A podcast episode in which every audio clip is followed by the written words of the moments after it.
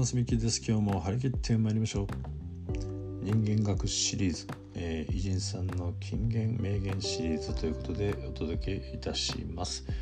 えー、今日もね、えー、先日に続きブッダお釈迦様のお言葉から引用いたします。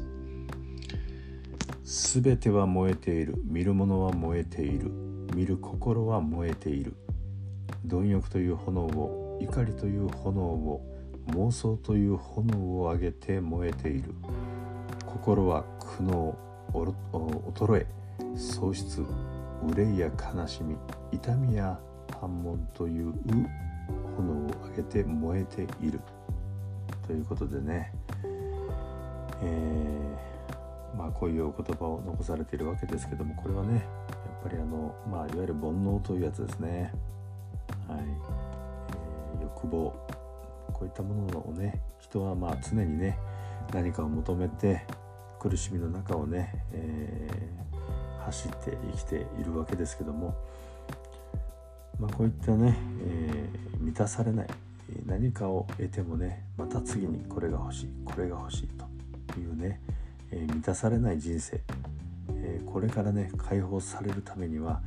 えやっぱり癒しと納得ね本当に心からの納得を得る。必要がありますよね。まあ、ですのでやっぱり心の拠り所、ね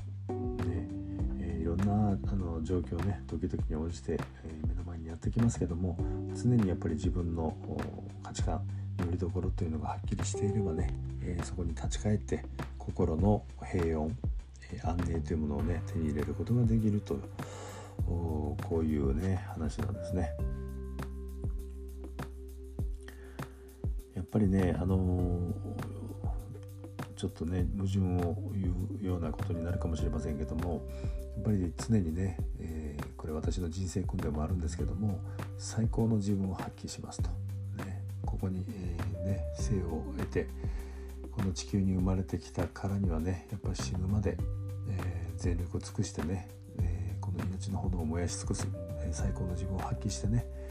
え自分を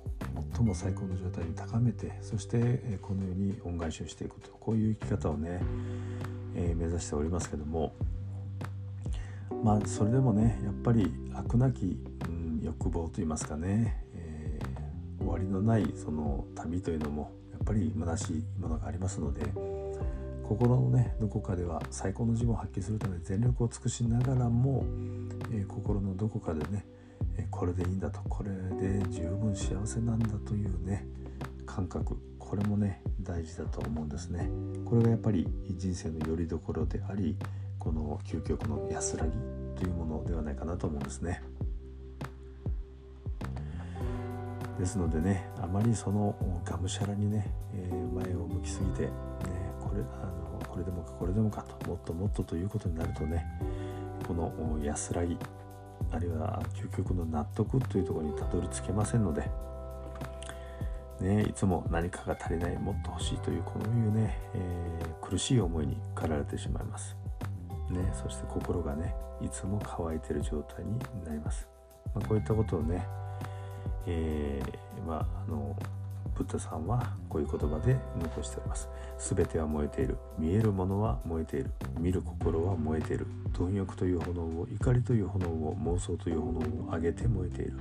心は苦悩、衰え、喪失、憂いや悲しみ、痛みや反問という炎を上げて燃えているということでね。えー、ねこの燃えるというのはやっぱりね何か目の前に来るいろんな状況に対してね反応するというねこと。これはもう人間の差がですけどもなるべくね、えー、反応せずにやっぱり自分の心の拠り所を持って、えー、自分の規範ルール、ね、生き様こういったものに従ってね、えー、淡々と生きていく淡々と積み重ねていく。最高の自分をね求めながらもやはり、えー、心にはいつも拠り所を持って、えー、生きていくと。これはなかなか難しいですね。自分で言いながらもやはり、えー、一定の自己矛盾これをねどういうふうに理解していくかまだまだ、えー、人生修行、ね、魂の修行、えー、言葉の修行の旅はねまだまだ続きますね、えー、しかしブッダさんには多くのことを学ばせていただいております。ということで今日はこの辺で失礼いたします。また明日お会いしましょう。